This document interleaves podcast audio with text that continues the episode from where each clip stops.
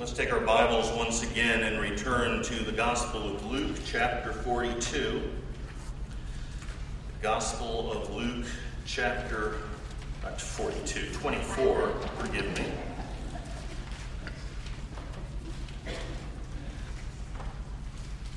I think I'm dyslexic, I'm not even reading. Luke 24, we're going to pick up with verse 36 this morning.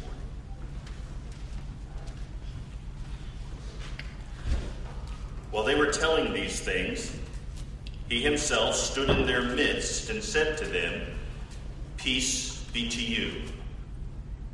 But they were startled and frightened and thought they were seeing a spirit.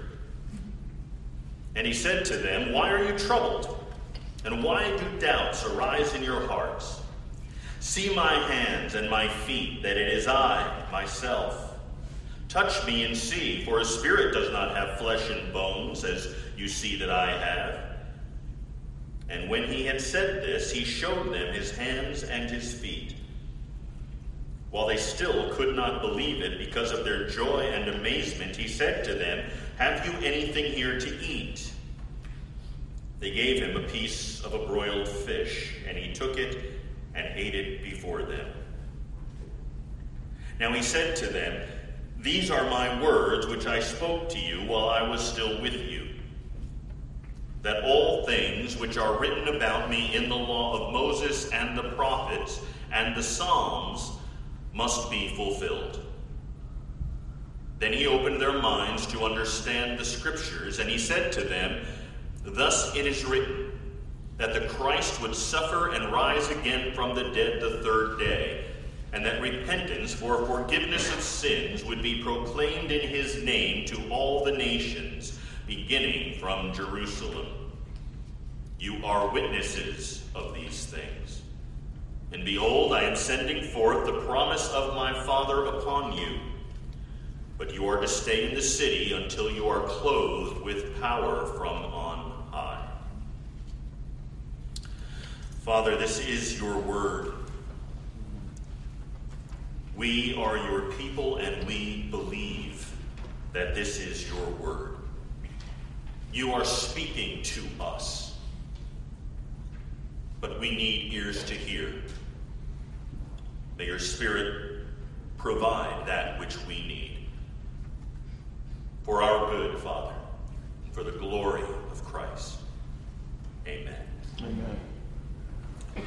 Well, as I have sometimes mentioned before, and as my family would attest, I am of, a, of mixed mind when it comes to museums. We're talking about museums that exhibit what's called modern art. I'll go along because I love my family. and if that's what mom wants to do, that's what we do. But it's not a destination I would choose. But if you're talking about a museum which is exhibiting, you know, actual art, oh, then I'm all in. By actual art, I'm talking about you know, paintings of things. If you go to a museum with actual art, or an ancient church for that matter, you may come across something called a triptych. A triptych is a three paneled painting, and typically they will portray three parallel scenes of a single story. That's what we have here in Luke 24. We are being provided with a resurrection triptych. Three parallel scenes from Easter Day. If the scenes were painted, the first panel would be a painting of the women in conversation with the angels at the empty tomb. The second would be of the two disciples on the road to Emmaus, their hearts burning as they listen to Christ explain the Old Testament scriptures to them. And the third panel would be a painting of Jesus suddenly standing in the midst of his disciples that Easter evening. And that's what we come to this morning. From a literary point of view, Luke's resurrection triptych is particularly stunning because if we go back and observe each of these stories, we'll see that all three scenes follow the same outline. There is first confusion, and then rebuke, and then instruction, and then finally witness. As we take up this third and final scene, we see confusion bordering on pandemonium. The eleven have gathered behind closed doors in Jerusalem. John also describes this in John chapter 20. The apostle Peter had amazed them by relating that he had personally seen the Lord. Peter's testimony was then followed by the entrance of the two disciples from, from the Emmaus Road with the report of their own astounding encounter with Christ. In verse 36 and 37, we read that while they were telling these things, he himself stood in their midst and said to them, Peace be to you. But they were startled and frightened and thought that they were seeing a spirit. And you can almost see the eyes of the disciples get wider as this goes along, as they're listening to Peter's report. And then bigger still, as they hear from the disciples returned from Emmaus but they must have been the size of saucers when finally Jesus appears standing in their midst. And not only was he standing among them, but of course he speaks to them as well. Peace be to you. Is it a coincidence that at the announcement of his birth, the angels had declared peace? And here, after the resurrection, he himself speaks peace to his disciples. As we read of the state of the disciples at that moment, they didn't have much peace. They were, as Jesus said back in verse 25, foolish men and slow of heart. And now they are also confused and startled and frightened. They thought that they were seeing a ghost. Following his initial greeting, a question was asked. The purpose of the question, of course, was not to elicit information. Jesus doesn't need to learn anything, Jesus knows everything. The question was intended to be a somewhat gentle rebuke he said to them, Why are you troubled, and why do doubts arise in your hearts? See my hands and my feet, that it is I myself. Touch me and see, for a spirit does not have flesh and bones, as you see that I have. And when he had said this, he showed them his hands and his feet. Well, after this, no one could continue to argue that they were seeing a ghost. Jesus offered them his body to touch, though unsurprisingly, there is no record of them taking him up on the altar, which I can perfectly understand. they didn't need to, they knew. Jesus was physically there, it was him. Yes, it was he was in his glorified, resurrected body, but it was him, the same body that had been put into the tomb, was now standing before them. The materiality of his resurrection was a fact, and in a moment, everything changed. The scripture still speaks of their disbelief, but now it's a different kind of a disbelief. It's a disbelief based in joy. We're told that while they still could not believe it because of their joy and amazement, he said to them, Have you anything to eat? Now, what on earth does that mean? that they still could not believe because of their joy. I think you know what it means. We all know what this means. it was too good to be true. They believed even though it was too wonderful for them to believe. Hmm. I've never played the lottery, much less won it. but I would assume that it's like someone who is checking their numbers. And all the numbers are right there in black and white, and there's no doubt about it, but it still takes a while for the reality to set in. Mm-hmm. This can't possibly be true. But there it is. That's what this is. The, the Greek literally reads, they being unbelieving from joy and amazement. So Jesus then, as gracious as he always is, deals the death blow to any remaining doubts when he asks them if they have anything there to eat. And they give him a piece of broiled fish, and he takes it and he eats it before them. This wasn't because he was hungry. It was another way of demonstrating that here he is, in his flesh. He is able to eat. He's got a physical body. The same kind of physical body, by the way, that will be ours after our own resurrection. Amen. Read 1 Corinthians chapter 15. This is Paul's whole argument. Just as Christ was raised, we will be raised as well. Mm.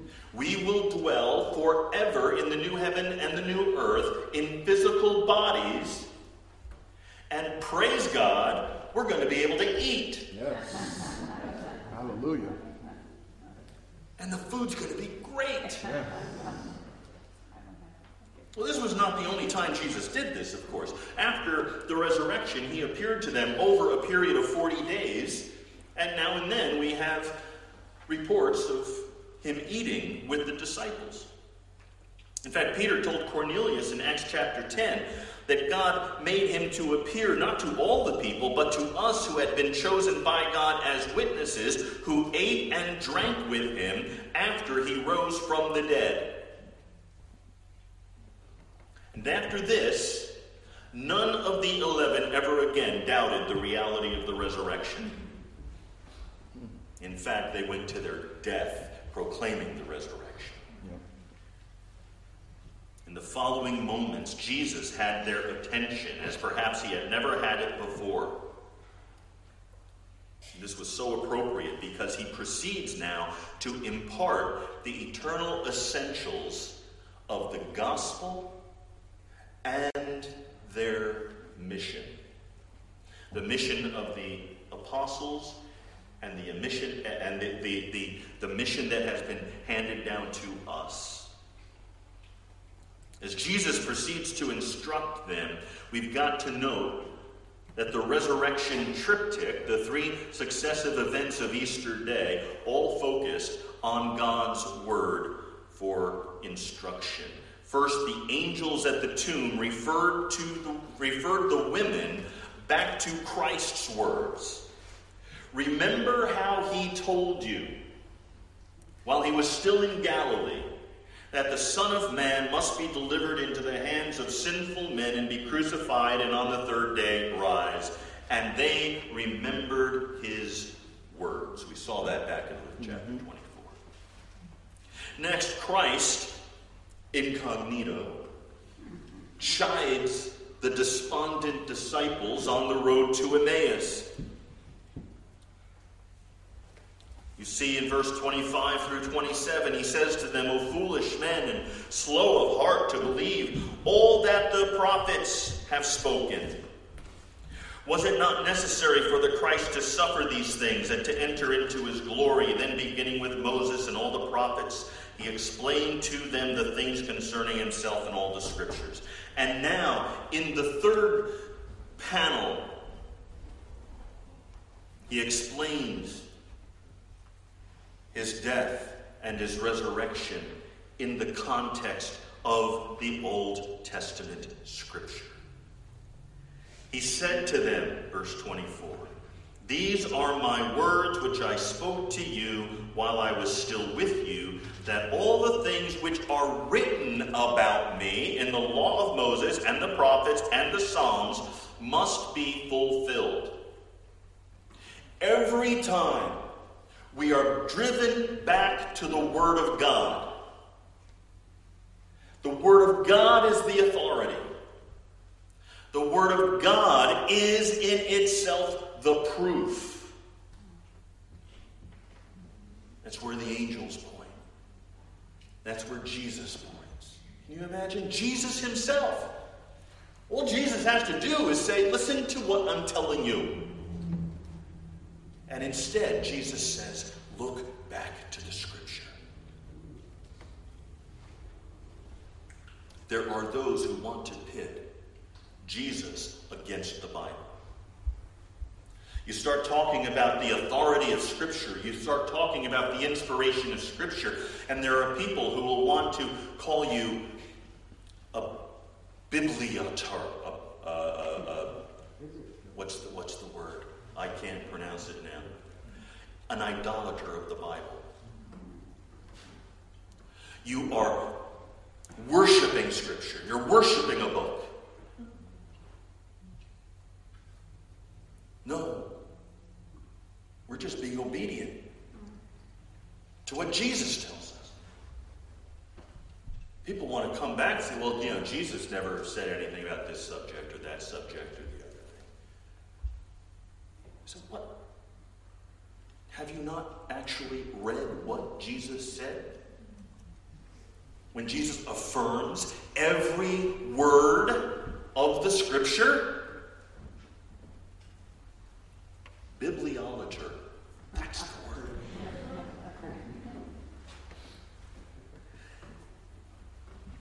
He brings the disciples back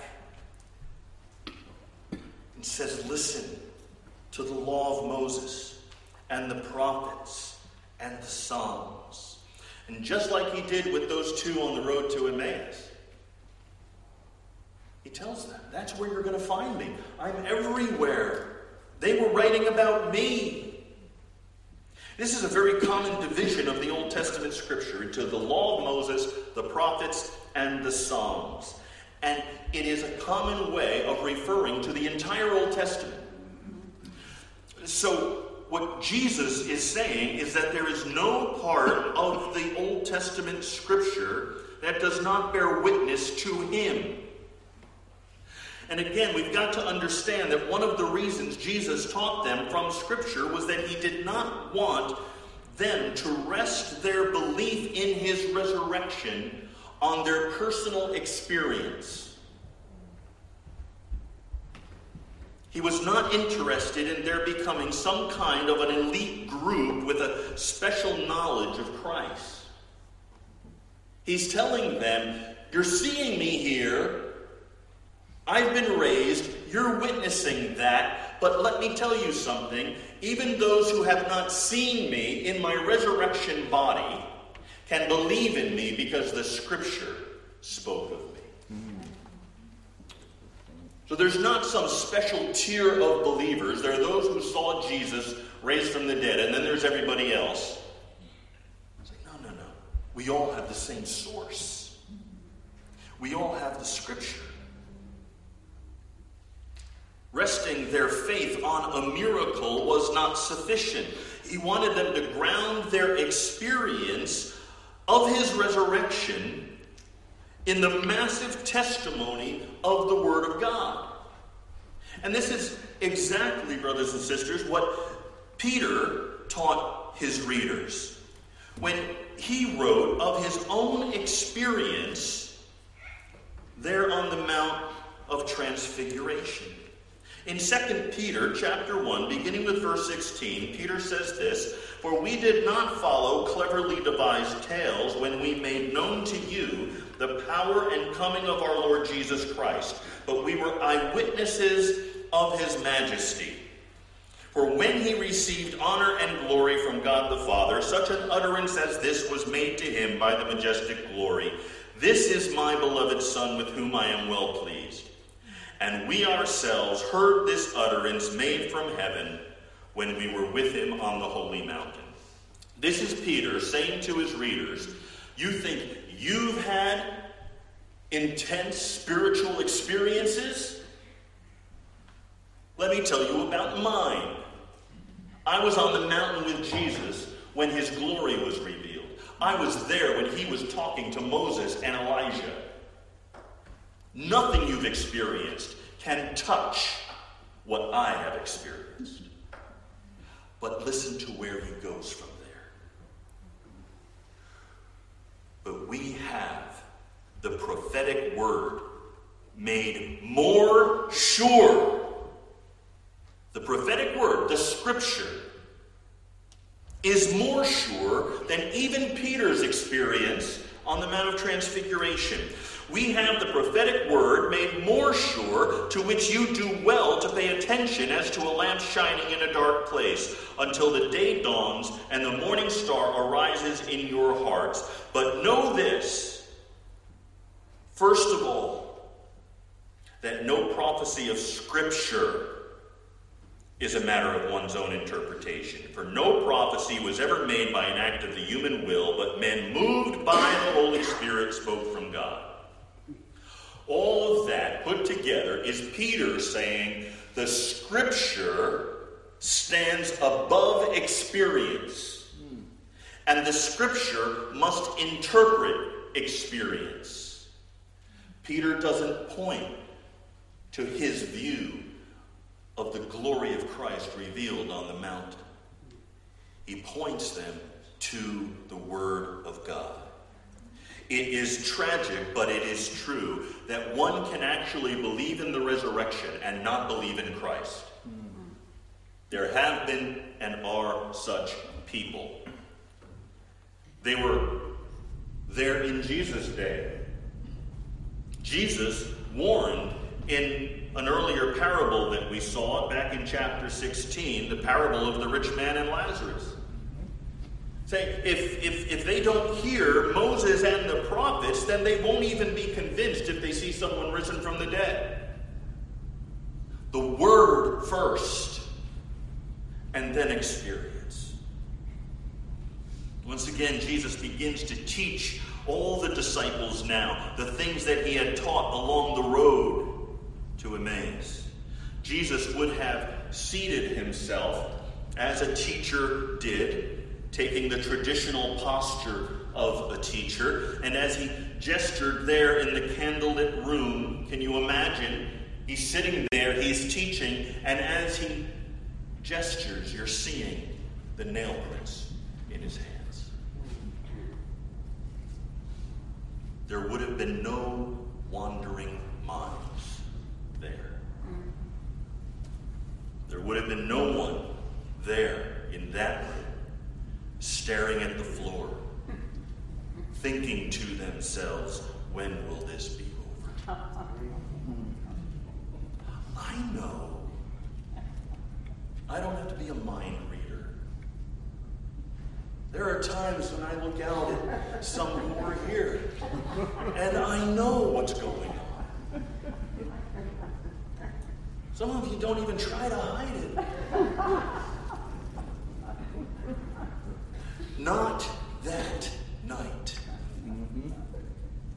Every eye was locked on him, and their minds would never have been so focused, their hearing never so acute.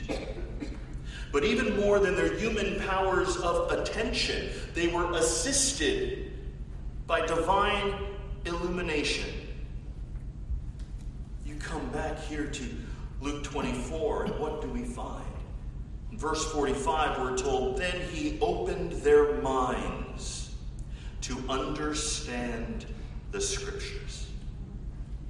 They had been his devoted followers before. We nonetheless read back in chapter 18, for instance, that when he had taught these things before, they understood none of them.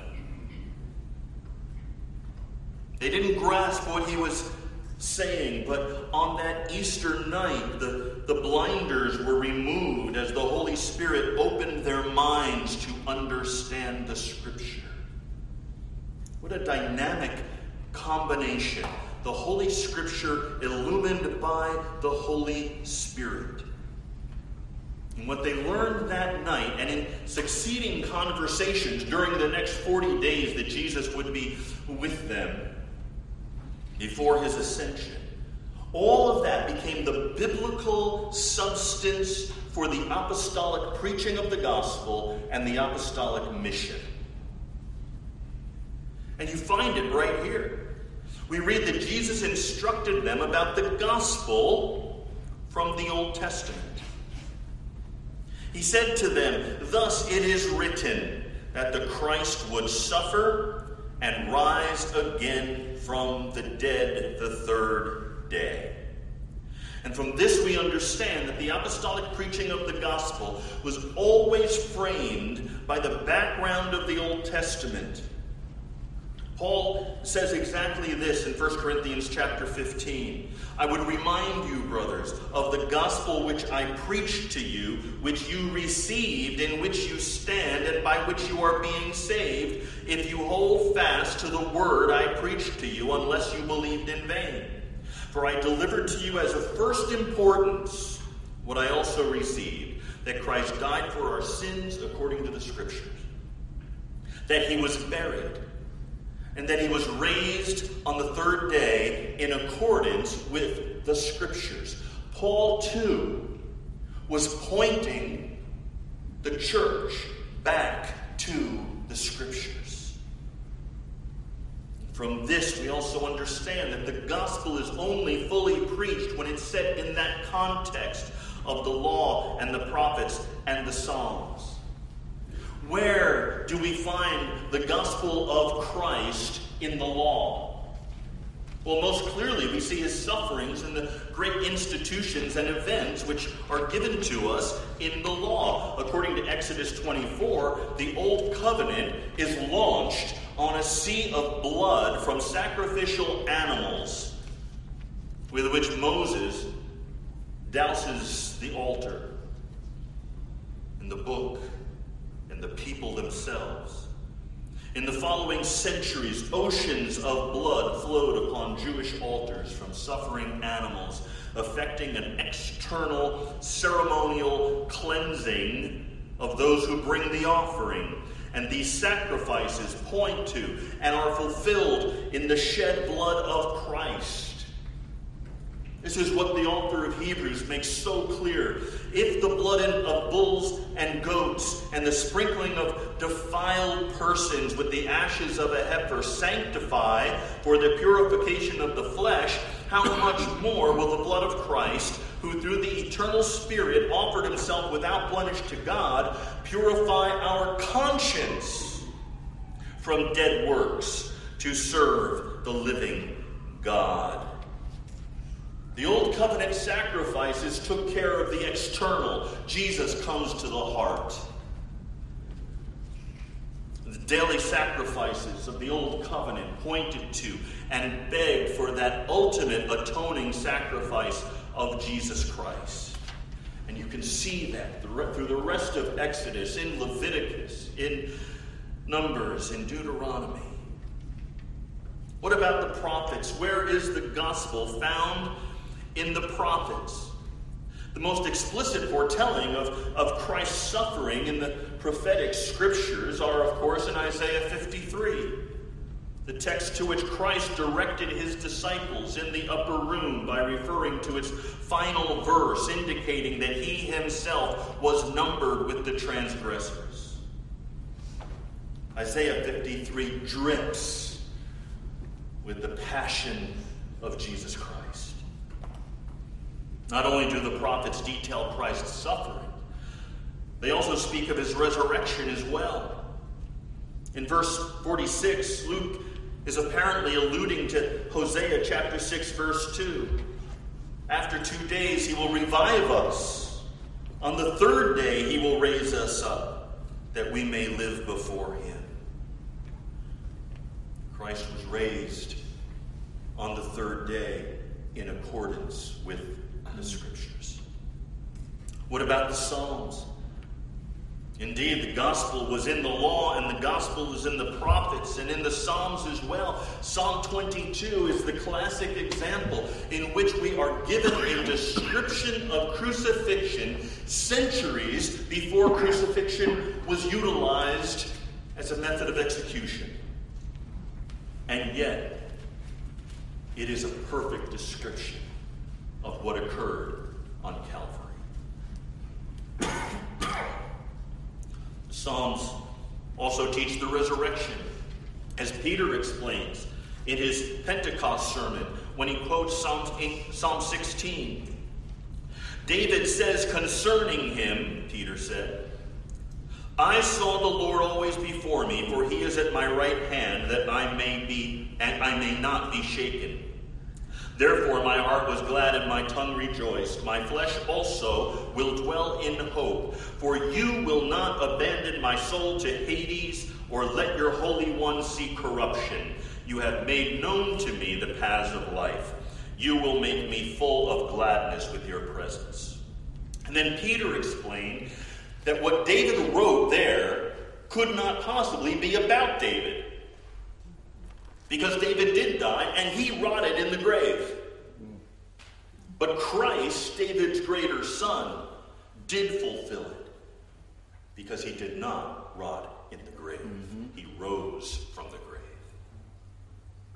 Peter says, Brothers, I may say to you with confidence about the patriarch David that he both died and was buried, and his tomb is with us to this day. Being therefore a prophet, and knowing that God had sworn with an oath to him that he would set one of his descendants on the throne, he foresaw and spoke about the resurrection of the Christ, that he was not abandoned to Hades, nor did his flesh see corruption. This Jesus God raised up, and of that we are all witnesses. But it didn't stop. Because the Old Testament tells us, Jesus says, not only about his suffering and his death and his resurrection, but also about the mission upon which he would send his church. The law, the law foretold this right at the origin of the Jewish nation when God said to Abram, I will make of you a great nation, and I will bless you and make your name great so that you will be a blessing. I will bless those who bless you, and him who dishonors you I will curse, and in you all the families of the earth shall be blessed. You go back to the scriptures of the Old Covenant, the covenant made between God and one particular nation. And what you find there is that God has plans not only for one particular nation, but for all the nations of the world. He is going to bless all the families of the earth. And this was accomplished through his ultimate offspring, Abraham's that is, Jesus Christ, as Paul explained. Now the promise, the promises were made to Abraham and to his seed. It does not say, and to seeds, referring to many, but referring to one, and to your seed, who is Christ. So Christ is the heir and the mediator of the promise made to Abraham. And the blessing goes out to the Gentiles as they come to Christ and are incorporated into his body. Paul says in Galatians 3:29, "And if you are Christ's, then you are Abraham's descendants, heirs according to promise. But what about the prophets? Is mission in the prophets? In Acts 13, Paul and Barnabas explain why they are turning to the Gentiles, and they quote from Isaiah chapter 49, verse 6, a passage citing the task first given to the servant Messiah, but that is now the responsibility of his followers. For so the Lord has commanded us, saying, I have made you a light for the Gentiles, that you may bring salvation to the ends of the earth. That's not a new covenant statement, that's an old covenant statement. And when the Gentiles heard this, they began rejoicing and glorifying the word of the Lord and as many as were appointed to eternal life believed. What about Psalms? This is also the ancient message of the Psalms. Psalm 22, which we've mentioned before, so graphically describes the sufferings of Christ, ends with a statement of mission. All the ends of the earth shall remember and turn to the Lord, and all the families of the nations shall worship before you. For kingship belongs to the Lord, and he rules over the nations. That Easter night, privately locked up there with the eleven, Jesus grounded the gospel and our mission in the Old Testament scriptures. He showed that the law and the prophets and the Psalms all taught his suffering and his death and his resurrection. All taught that there would be a mission to the world beginning at Jerusalem, the very heartland of the Jewish faith, the place where the incarnate Son suffered and died and rose again. The gospel is for us and the gospel is for the world. We are to be gospel men and women who proclaim that Christ died for our sins according to the scriptures, and that he was buried, and that he was raised on the third day according to the scriptures. Our message is not a philosophy. It is not even a way of life. It is the eternal good news based on historical events prophesied in the Old Testament and fulfilled in Jesus Christ the Messiah. And that is our message. And the message is how we fulfill the mission. The gospel demands that we share Christ everywhere and that we use our time and our resources to go to the nations. It is a matter of life and death. It is about the glory of God. Now, all three panels of the resurrection triptych conclude with witness. The women hurried from the empty tomb to share the good news with the eleven. The couple, the, the disciples on the road to Emmaus marched back to Jerusalem to share what had happened to them. And here, Jesus makes it formal. Verse 48 and 49 You are witnesses of these things. And behold, I am sending forth the promise of my Father upon you. But you are to stay in the city until you are clothed with power from on. He was promising the Holy Spirit, a promise reiterated at the ascension. But you will receive power when the Holy Spirit has come upon you, and you will be my witnesses in Jerusalem, in Judea, in Samaria, to the uttermost parts of the earth. And Paul testified to the Thessalonians Our gospel came to you not only in word, but also in power and in the Holy Spirit with full conviction. May we be gospel people, devoted to mission in the power and the passionate conviction of the Holy Spirit. Father, make it so. May this mission burn within us.